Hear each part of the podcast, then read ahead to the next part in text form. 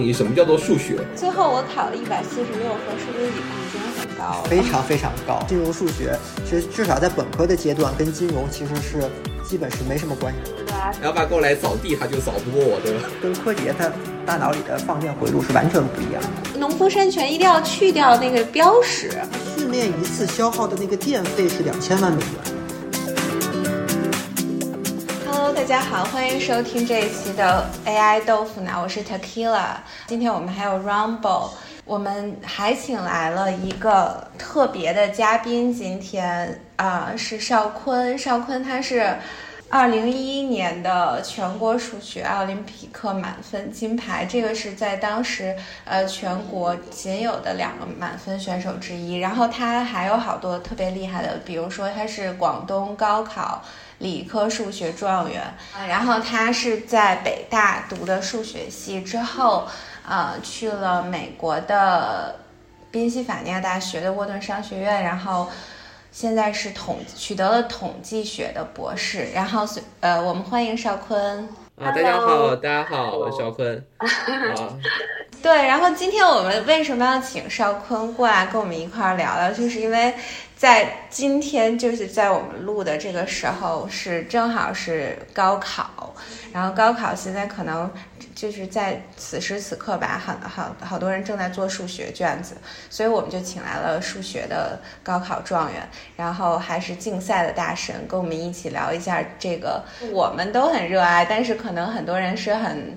呃，想起来是很痛苦的一个话题。那我们就就先。邵坤，要不你先跟我们先聊聊你的高考的数学的感受，是不是对于你来说，这种因为对于我们来说，数学真的是，尤其是当然对我还行，但是对于大多数人来说，数学真的是很难的。我想知道当时你是数学是得了一百四十七分是吧？对，当时因为我当时其实是保送，我当时所以高考对我来说就不是那么的。重要就是高考不会决定我的命运，对我来说我就相对比较放松嘛，相对于是来说。但是就是学校肯定是希望我们去取得一个还不错的成绩，所以就我们很我当时我们班很多都保送，但但是大家都大家都乖乖的去考了，就是但是大家都心态都比较放松。然后那一年我记得那年就是广东那个数学卷出的特别难嘛，就是一一年，我记得一零年那个数学卷子是很简单，然后。大家都觉得就是前就一零包括零九零八都出的比较简单，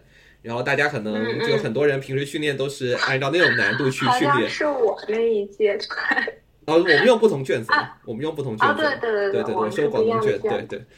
然后一直到一一年，然后突然就出了一个特别难的卷子，然后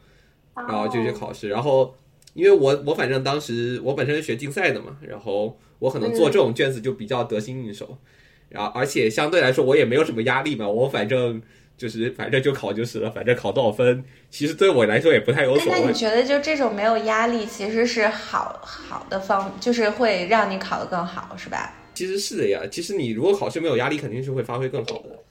我觉得，就是因为，就是首先一方面你是希望你考得好，同时你也我我也没有压力。当时，反正你就尽力去做呗，做得好最好，考得不好其实对我也无所谓。所以那种情况下是比较好发挥的。我记得我们很多同学考出来都哭了，说三年没有做过这么难的卷子啊！天哪，就是说高考是最难的，对，高考就是最难，比比比之前做的都要难。对对对，然后但但所有人都难嘛，就是所以就上一百四十分的都基本上没有。哎，那我看你是一百四十七分，你是扣了哪个分？你自己知道吗？我我估计是，我我我也不会查卷子，估计是最后一题吧。反正都做都做了，但是。我做完其实都我都没有什么，基本时间也到了，我可能做到做到差不多最后，那最后一题好像挺难的，我记得就是写了很久，嗯嗯嗯，就是反正都就是比较繁琐的题，前面都还好，对对对，因为一般其实我做高考卷子就是做正常的高考卷子我都能做很快，我一个小时差不多就能做完，但那份卷子都做了做了挺久的，就是对，如果如果我。如果我就是尽全力的去做，一般就是一个小时差不多能做完。但是那个份卷子做了很久，那份卷子起码做了，可能最后只有十五份，就对对，可能我记得是两个半小时，对吧？Rumble，你记咱们是两个半小时。但 Rumble，我们我们这个节目可能大家听起来就很凡尔赛那种感觉。Rumble，你那你是怎么？因为 Rumble 是对，其实今天我真的。非常激动，因为其实我也是学数学竞赛的，对，但是我就等于算今天算我这这么一期很朝圣的一期，对，能跟一个这么强的一个数学竞赛的大神来一起来聊聊数学，都是我们十分喜爱的这么一个话题，对，当然是我可能后面呢数学就每况愈下，然后深知自己就是学的越多，也深知自己在这个坑里面就是举步不前，跟大神们的差距愈发就越来越远。所以后来的话，我也就是堕落到了这个金融数学这么一个领域，等于算是一个数学的边角，呃，边角的里面。对，但是像，因为我也是一直在搞竞赛，所以真的是高考的题还是蛮容易的。对，肯定是能很快的做做完。对，当然肯定也是最后一题会稍微花一些时间，但是平常的话，前面的话其实就是一个要细心啊，然后要保持好心态。其实这个东西，我觉得学竞赛还是算蛮有用的。对，就能其实就等于就像复习高考的时候，这一科就基本可以不用复习了，我们只用看别的一些学科就够了。对，我的感觉也是这样，就是其实竞赛和高考某种程度上还还是相通的，就是虽然做的题目不太一样，但是基本上竞赛的题跟高考题就只是更只是更难的一些高考的题目，而且你如果高考的题目都做不好，你肯定是没有办法去参加竞赛的。所以基本上，如果你竞赛学得好的话，你一定。做高考的题目还是相对来说比较非常得心应手的，我觉得基本上我观察得到，就是身边我学数学竞赛那些同学都是最后高考都考得挺好的，但是就是除了那些已经保送了就无所谓随便考的那种人除外啊。哎，那有那种无所谓的就随便考的就很差的吗？有有有，我同学没考上 没考上一本线，还保送了北大，但是他最后好像是好像是没上一本吧，因为就随便考呀。啊，还有这种吗？哇，我身边好像没有，我身边的。保送的人基本都还是去了北大，对对，就是大部分都那个什么，都比考的比较好，但是也有少部分，就是他觉得实在无所谓了，他就随便考。而且我们那年特别难，有些可能看到题都不想做，就不想做了，对，就无所谓，就可能不做了。OK，那你们都是因为我是属于那种很费劲的，在就是学 清高考，但是我最后。我最后我考了一百四十六分，是不是已已经很高了？非常非常高，是很高啊！那一个才一百五，真的非常比我高。对，但是我是确实就是就是那种很费，就是很费力的一道题一道题那么做，然后做到最后最后一道题，然后最后一道题最后的一个第三吧，因为我觉得它都有一二三，然后三做不出来，然后我基本上我都知道自己是这个分数，因为我那个就写不出来了。那你能保证你前面写了的都对？这真的是很难的。我觉得我对这很难，但这是一种幸运。我觉得就不是每一次都能这样，就是一种幸运吧，就有一定概率会出一些错。嗯，但是就是说明很稳呗，就是前面都能拿下来也是不容易的。一般就是很容易，就前面多少有一些错，特别你做一遍，其实很容易多少有些错的。这个就是对对对，每个人的就是做题的方式也都不太一样。就整个思思路也不太一样，我觉得能考一百四十六肯定是很高，一共才一百五啊，你说就没多少分了。对对对，这个真的非常非常高，而且其实这种思路，其实在数学竞赛里也一样，就是像我们学数学竞赛的人知道，就是高中联赛的二十会有四道很大的大题。但是很多人其实就有些人会把宝压在这四道大题上，而很多人会把一试里的那些选择跟填空题都答得非常好。就如果你其实能把一试的选择跟填空题那些题都答得基本完美了，你二试其实只做出一道题来，也是能得，应该是也是能得一等奖。而且二试的第一题是那个平面几何嘛，一般就比较一般会相对简单，就还好。对，就可以用一些呃投机取巧的办法去做嘛，对，辅平面上一上。或者就是那个你就不做后面的，就专门做第一题，然后 然后你就把那五十分拿下来，再加上前面，差不多可能也能拿个一等奖或二等奖，至少有二等奖，就能能摸到边了，对。就运气好一点，可能比如有的时候后面二三四特别难，大家都做不出来，然后你 你就上一等了，这是也是很有可能。就有的时候也是看看运气，这个是考试这个就是这样，就是有时候你也不知道怎么回事，就是反正就是可以能够某以某一种方式拿到最理想的结果，就是最重要的，无论你的方式是什么。说到这个数学竞赛，就是最近那个火了一个那个伪神。邵坤，他是你们的，他是等于是你的师兄，对吧？对，北大数学系的。当年就是他出名很早，就是学数学竞赛，因为他刚好比我们比我大一级嘛，所以应该我很早可能初三就是他初三的时候，我就有所耳闻，就知道有一个人初三进了集训，他初三好像就进了集训队，如果没有记错的话。啊，他初三就就就很有对名，了。我记得是是就是数学竞赛是这么一个体，它的体系是这样，就是首先是每年的十月份左右有一个高中数学联赛，那么高中数学联赛就会选出每一个省的省队，大概就是你在高中数学联赛里面考到全省大概前十吧，然后就会进嗯进省队。那么省队会在每年的大概一月份做一个叫全国决赛，就是叫也叫冬令营，就是把所有的省队拉到一起，然后来比赛。那么这个比赛之后呢，就会挑选大概全国前五十名做一个集训队。嗯。那么集训队之后，后面会后续去选出国家队。然后我记得韦神当年出名，如果我没有记错的话，应该是初三的时候他就进了，就是通过层层选拔，他先是他进了省队，那个时候他才初三，然后他跟高中的人一起比赛，然后进了省队，然后也到了全国决赛，到了全国决赛是拿了，反正是拿了金牌，就进了集训队。然后可能也是差一点就进了国家队的那种，就是那个时候他才仅仅初三，后来是到了高一的时候，他就已经是从高中数学联赛开始就是满分，然后冬令营也是满分，然后集训队考试，集训队会有很多次考试，好像也没有满分，但是也差不多很接近，一直到最后去国际比赛也是满分，就是一路横扫。所以他是在这个比赛界是很神的一个人了。对对然后到了传奇式的那种。非常传奇。然后到了高二就是真正意义上的横扫，就是做出了那一年的每一道题目。因为集训队就是最难的，其实是就是国家集训队那一关，因为国家集训队会有很多次考试，会有好像六次小考吧，六次小考一次大考，然后每次每次考试三道题，然后那个题目因为就是非常变态，就是会出，而且有的时候他们那些竞赛教练就是很变态，他们会特意出一些题，就是不让你们全部做完的那种。哦，就是韦东明白。韦神高一那年之所以没有能够横扫，就是因为有一道题，就是那竞赛教练出的特别变态，他觉得不可能有人在四个半小时之内做完，就是特意来卡你们。然后那哦韦神高一的时候就没有能够达成那种，就是那一年所有题做出来的这个壮举。那么高二的时候，他又走了一次这个过程。那么这一次呢，就是国家队的教练没有能够出一道题能够难倒他，然后他就 啊真正意义上完成了从那个时候他就不用不用从联赛开始，就从冬令营开始，一直到最后的 IMO，就是那个国际数学奥林匹克竞赛，就是所有题每一道题都做出来。嗯嗯然后高三他就不玩了，高三他觉得跟你们玩没有意思，然后就 然后就走了。走了，他应该是就是，如果是从中学数学竞赛来看，他应该是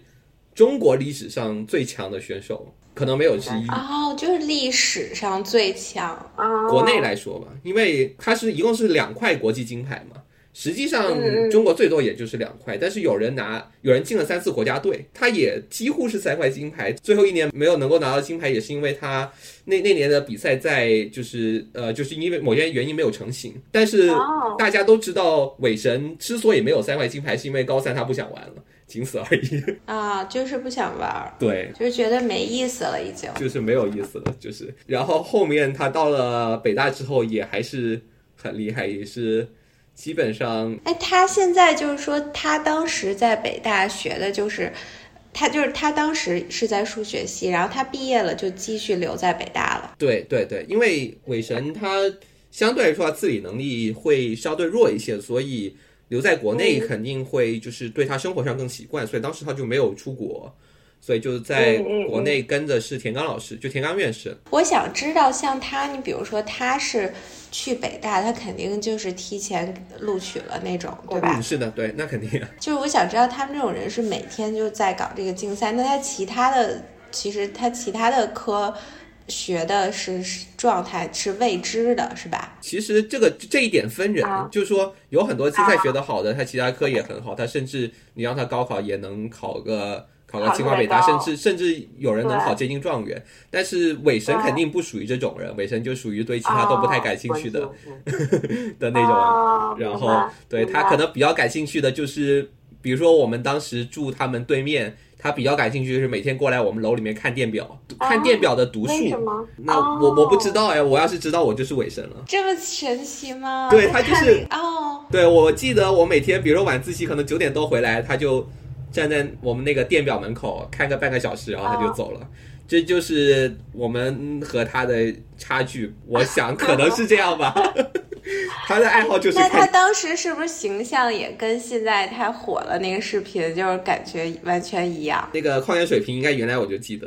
就原来就有，但是可能不是同一个水平，但是也差不多。对，但你知道，我觉得很神奇，我就想起我们学校，因为我们学高中那个学校也也属于比较厉害，然后也也有一些挺搞竞赛挺厉害的一些人，就是不不光数学竞赛，我们好多都是化学竞赛什么的，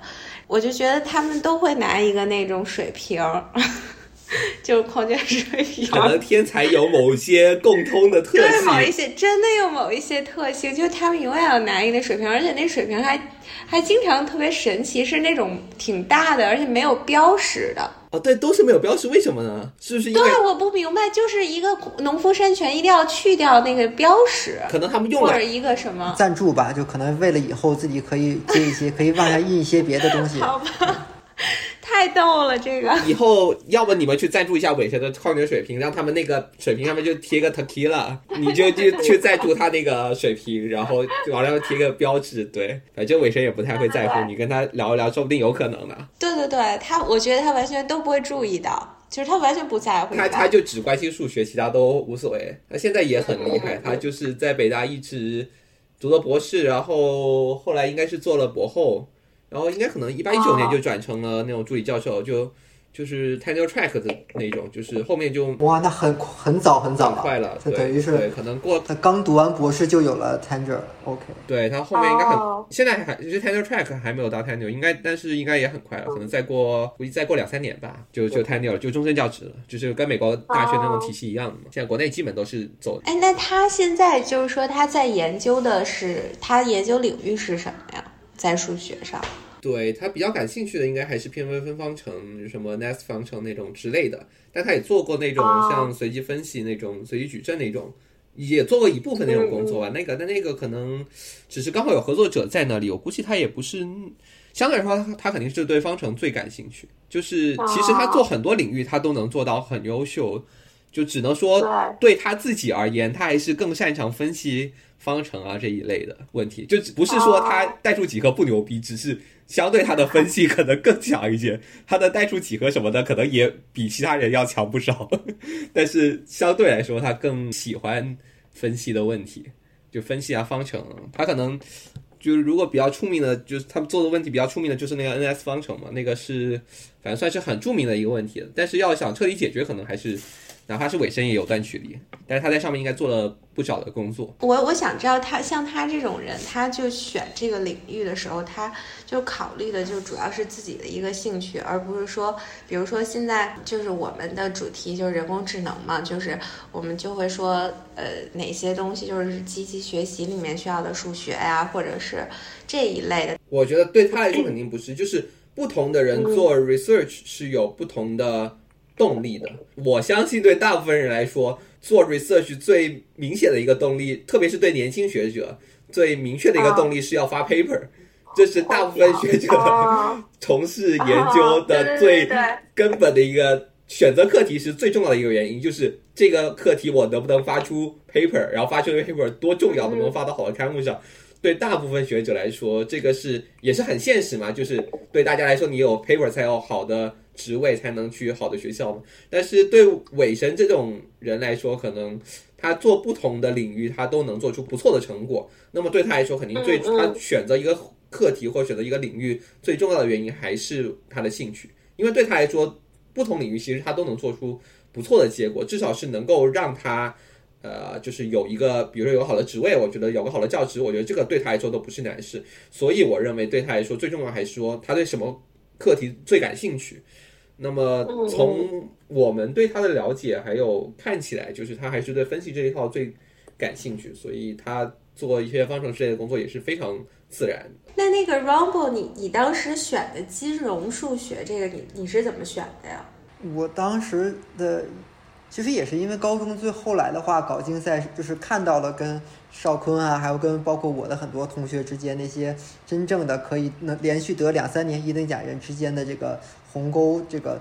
也认识到了自己的渺小与不足，然后呢，我就。取巧式的去选了，还是这个应用数学这个方向。然后应用应用数学呢，稍微还想选一个可以让自己以后稍微离钱近一点的。我就我就是这么想。对对对，你你肯定是从比较现实的角度出发。对，我就非常的现实，然后就想，就是当然开始也不了解。其实后来我们发现，这个金融数学其实至少在本科的阶段，跟金融其实是。基本是没什么关系的，它其实就是数学跟统计的一个结合。对，就是在数学里加了一部分的统计，加了一些随机的一些分析在里面。它其实跟金融的话，至少在本科阶段它是没有什么关系的。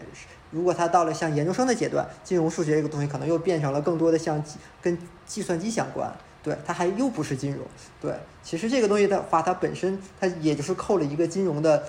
这个 title 在那儿，然后它研究的它以前叫风险管理。对，可能就以前的保险公司的那些的模型，还有就是像一些大的企业可能会应会。应对一些偶发的事件的这种风险的梳理上，这个东西哈，以前在数学方面也是可以用应用数学去给它各个维度去建一些模型，然后去量化的去对，去量化的去预测，然后去给它一个呃，你你们在企业的内控机制里可以留留出一部分应对这些风险的预算也好，或者是我去买一份合适的保险也好，对，可能以前是风险管理，然后可能到最近的若干年，不管是金融的衍生品啊，还是对还有各种的交易啊，包括像零八年以后。四代等于实际上衍生品的种类越来越多了，所以才衍生出来，哎，说这个东西金融数学可能我们可以用数学的手段去算更加复杂的金融衍生品，然后去给他们一个更合理的定价。那那那个邵坤，你选的那个专业主要是研究哪方面？我就是在美国，我我在美国是做呃学统计，就是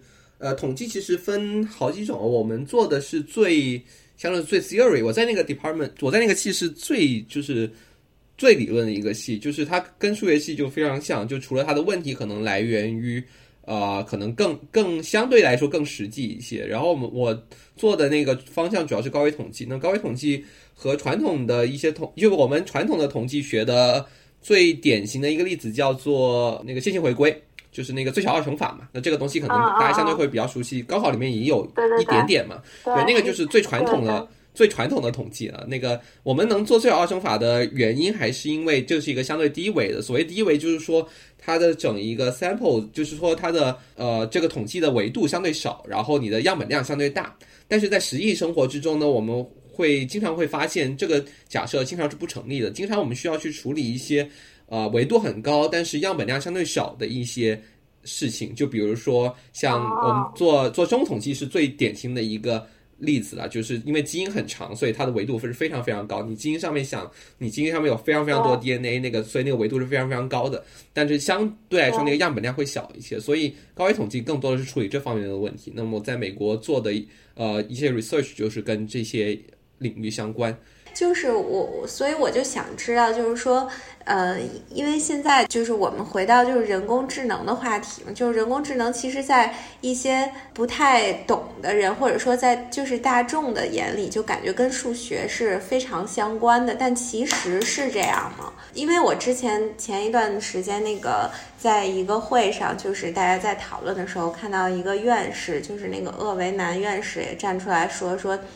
他是一个搞方程的，然后，但是那个是一个人工智能的会议，然后他就是在讲到这个两个关系的时候，他觉得说，这个其实数学跟人工智能之间还是呃存在一个就是一个一一一个断层吧。这个我也不是不是很懂啊，我不知道你们是就是怎么觉得的，还是就是说数学是在哪些领域跟它比较有关系？我觉得是是这样的，就是首先我们要给数学一个明确的定义，什么叫做数学？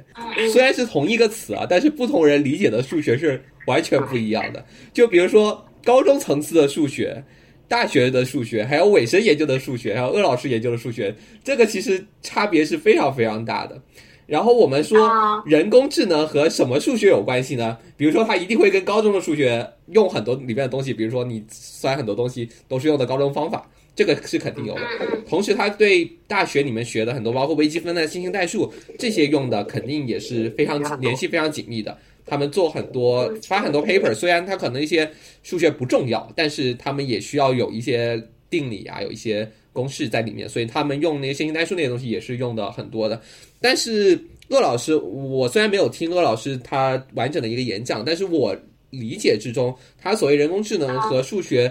差的比较远。我理解就是和比如说鄂老师研究的数学，或者和伟神研究的一些数学，就是更基础的一些数学理论，我觉得现在来说确实是差的比较远的。这个主要原因，我认为可能还是说，目前我们对人工智能的研究更多偏重于实用，就是我们希望这个东西做出来有用，但是这更像一个黑盒子，就是我们可能不知道它有的时候为什么有用。就像我在就我三年级的时候，我们当时我们的导师也对人工智能很感兴趣，然后他是本身是一个特别理论的一个学者，所以他就想带着我们去读读一些 paper，然后看看能不能有什么东西做。然后我们读了一圈，我们的感受是，就是在人工智能方面做理论是非常困难的。虽然有很多人去尝试去做推动一些基础理论的研究，但是目前来看确实也还比较难。有一些东西我们是能够知道，比如说我们知道三层的那个神经网络能够无穷的去逼近任何的函数。那么从这个角度上来说，只要你用三层的神经网络，那么你就能够模拟出非常好的效果。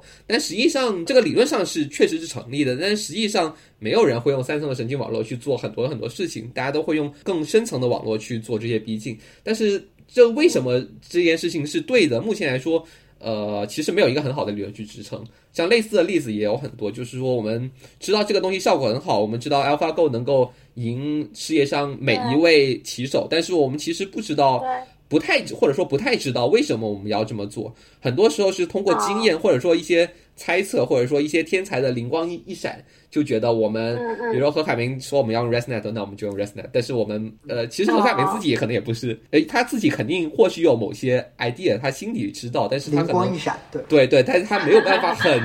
很系统的告诉我们这些凡人为什么这么做，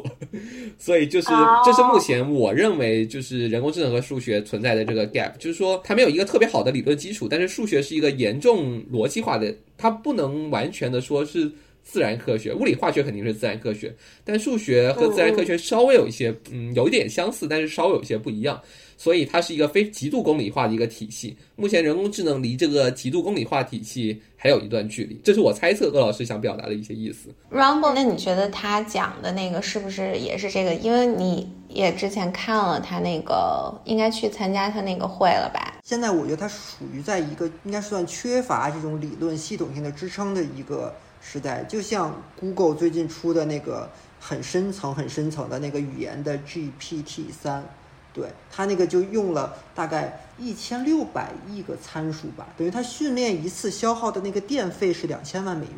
所以就等于现在我们就整个学界还有包括大家发 paper 也好，很很多人都在质疑现在人工智能变成了水 paper 这么一个行业，哦，是有这种说法是吗？对，然后大家都哦不断的在、呃去这个叠加深深度神经网络的层数啊，然后去试验不同的结构啊，但确实没有一个像数学推理和我们的有公理、有推论的这么一个体系去支撑我下面到底应该怎么走。再回到刚才何何凯明那个例子，确实就就是他提出了 ResNet 把那个整个 CNN 向前迈了一整个一大步，但是我们可以知道他加了一个 residual 那个 part 是对这个网络的结构是有益的，但是其实我们现在大家也不知道它的这个益处到底是如何体现出来的，或者说它这个益处是到底是怎么着被他想出来的，或者他这个东西还是仅仅是靠我们的试验和的一些猜想去加了这么一个 residual 在整个的公式里面。对，就是何凯明他会有某某种程度上的，他会告诉你我为什么会这么做。相对来说，那不是那么严谨的那种数学推理，就它不是数学上的那种证明推理的对那种对对对，完不是的嗯啊。对，就是有点接近，但是不是相对其他学，就是比如说机器学习里面很多的算法，它的证明可能会要相对来说更严谨一些，它的理论和实际的差距没有那么大。就深度学习就是这个问题，它理论非常难做。嗯哎，那你们觉得，就是因为我看到两个观点，因为中国现在就是也想搞在人工智能的方向上，可能想继续推进的时候，有出现了不同的观点吧。因为我们其实应用场景的优势比较强，但可能技术优势上或者说专业的优势上就是也想要提高。如果说人工智能就在走，就是说神经网络这个方向，或者是其他现在的一些方向，就是有一些人的观点还是说人工智能是要数据驱动的这种方式。那可能像这个鄂院士这种，它就更偏向于呃通过基本的数学的原理啊，或者是一些。科学的原理吧，去驱动的这种方式，你们是站边哪一个？我觉得鄂老师的理想是非常丰满的，但是现实可能比较困难。就是当然，我可能觉得鄂老师可能也知道，他也知道这个事情，但是他可能就是这个这里的问题就是，大家其实都知道有一个理论的，就大家其实都知道非常重要。对，就是但是问题就是大家都搞不出来，所以这是。这就很难搞出来，就是说，等于说你在这个，呃，去就是真正的做研，因为他说了做研究的时候，其实受好多其他因素的影响，比如说受到，就像你说的发 paper 啊，然后还受到。就是很多人搞一个课题，然后到底有没有这么多人能花这么长时间？他说有很多人搞了一半，然后就去做别的了，或者是怎么样？就等于说有这些外力的因素，就就很难真的推进那种基本原理驱动的这种方式，是吧？我觉得两个方面吧，第一是，首先这个基基本方式推确实很难，这个问题就是，大家目前来说对它所知真的是很少，就相对它的强大功能来说。大家从理论上所知的确实太少了，所以这个在这种情况下，有任何人想在这上面做出一些东西来是非常非常困难的。那么在这种程度上，呃，而且目另外一个方面来说。大家为什么很多时候选择可能是更应用的领域去做人工智能？是我的理解是第首先第一个这个好发 paper，第二就是说现在做人工智能这个太热了，只要你在上面稍微做点东西出来，然后你去业界就就能找到不错的工作。那么这个诱惑确实也很大，确实也很多。但我相信大部分人也很难静下心来。就是真的去跟那个理论问题死磕，尤其是你知道这个问题确实也很难，然后你只要随便换换方向，你就能赚很多钱的情况下，我觉得这个真的就是除非太大，对，真的是诱惑太大。我觉得两方面都有吧。第一是这个问题，我觉得 Rumble 你也应该是这种受不了这种诱惑的人吧。我当时正好也在一个地方，一个类似于做算法的一个地方做实习，然后真的就是 ResNet 这篇 paper 应该是。公布了，然后开源了半年以内，然后就等于全世界的这种做视觉的这种公司都在去复刻，就就不管它甚至开不开源，大家都基于它这个理论，然后它反正 paper 一出来，等于全世界的团队都开始进行对它的东西进行复刻，因为我已经基本知道它很厉害，然后这个东西甚至是可以在半年以内就上线。就能，它立刻就它就是一套算法，然后它在 paper 发出来以后，然后只要被大家验证出来它的有效性，它可以立刻的上线，然后立刻的直接在云端或者在终端都给它铺开，然后产生商业价值。当然，这个其实我觉得这也是人工智能它相对而言比较好的一点。现在的目前为止，很多算法都还是开源的，所以我们可以从从很多开源的渠道去等于学习很多。所以等于 ResNet 这个算法，它是没有人会去付给何教授专利费什么的。对，这也可能使很多人是去反而去做基础的研究是很十分困难的，因为我可以看到自己的成果在短时间内对整个世界的影响。嗯嗯，哎，但你觉得就是说基础的研究是不是可能就比如说特别困难？但是如果说基础的研究如果真的有突破的话，它其实就是一个更大的突破，就是在算法上。就是肯定是一个更大的图，这个是毋庸置疑。就是说，比如说何凯明为什么能想 ResNet，其实可能只有何老师自己知道。但是如果有，就是底层的告诉我们，就为什么就神经网络能够效果这么好。那么如果有一个相对完整的理论出来的话，那么有可能啊，就是我们大部分人会知道往哪个方向走，去修改这些我们目前的神经网络方法。这样的话，我们可能。就何海没想出来，现在可能是他的天才的灵光一闪。但是如果有了非常丰富的理论知识的话，可能我们就有更多的人能够做到这个灵光一闪，就是不需要那么天才。我们只要有一套理论在背后，我们知道往哪个方向走。其实何凯明能够走到那一步，我觉得真的是他自己特别天才。但是如果有了理论支撑的话，我觉得对很多人来说这步会容易很多。当然，创造这个理论本身是非常困难的。我自己是这么理解的，就跟对对对 这个也是很很正常的一个事情。所以，但是现在很多学校都搞这种飞升即走，你这么做，学者受不了，学者发不出 paper，、特别是年轻学者。如果是对那种 tenure 之后，就是有终身教职那种教授，可能还行啊，反正不发 paper 就不发呗了，学校也没法帮我解雇了。但是对年轻学者来说很很困难，就是他一定还是要发 paper 的。那就是就是说数学它现在是这种状况，但是呃，就是我们看起来跟 AI 之间可能存在一个 gap，呃，但是那脑神经呢？因为我们其实是就是我们一从第一期开始就一直跟大家说，我们觉得脑神经是一个可能会带领我们走到一个新的就是人工智能的一个方向的一个一个研究领域吧。我不知道你们是怎么怎么想的？因为根据那个 Jeff Hawkins，他之前也在那个会上面，他也请请他来讲，他觉得人工智能是一定要通向就是通用人工智能。不知道你们是怎么想的？就是对脑神经和 AI 的这个关系。我觉得长远来看，就是 Jeff Hawkins 讲的那一套，肯定是是一个非常宏大的目标。就是说，呃，确实现在做的人工智能，我非常同意，就是离真正的人工智能其实是差很远。就比如说，你说 AlphaGo 再牛逼，那它也就只能下围棋，对吧？你让对，AlphaGo 来扫地，他就扫不过我，对吧？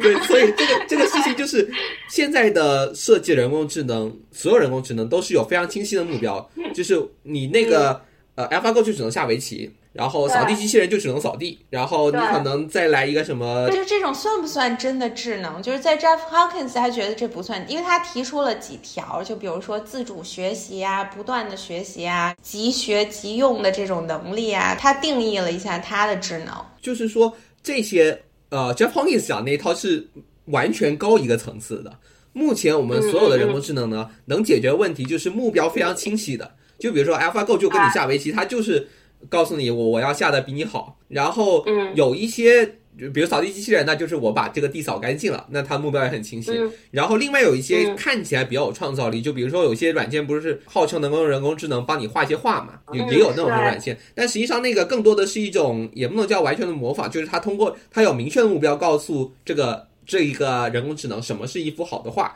那么它就会按照这个标准去把这个画给相当于是画出来。但是其实本质上来说，目前我们所拥有的所有人工智能，都是我们有可以告诉这个人工智能清晰的目标，那么他们就是通过、就相当于有个目标函数，那么他们就去嗯根据这个目标函数去优化，那么去找到解释这么一个过程。那么 Jeff Hawkins 讲的一套明显是一个更高一维的档次，他就觉得人工智能既然是叫做人工智能啊，叫 artificial intelligence，、嗯那肯定是应该能够思考，会有自己独立思考的。我是觉得这个肯定是明显高一个层次，但是我的感觉是以现在我们所知道的能力来说，还距离他讲的那一套人工智能相对来说比较遥远。哦，那 Robo 你觉得呢？我觉得这一套反正是，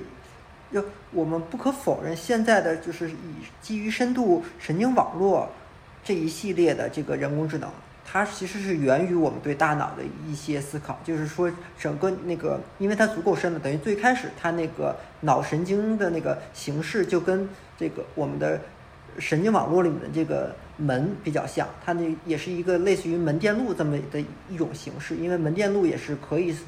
可以看作是就是脑神经这个它的放电的这么一种形式，对，等于我们的每一个神经网络的单元是模仿于它，但是我们现在所谓的深度神经网络绝不是我们大脑。的所这个真正的放电，真正的形成感知、形成记忆、形成决策的这么这个过程，所以等于我们现在是呃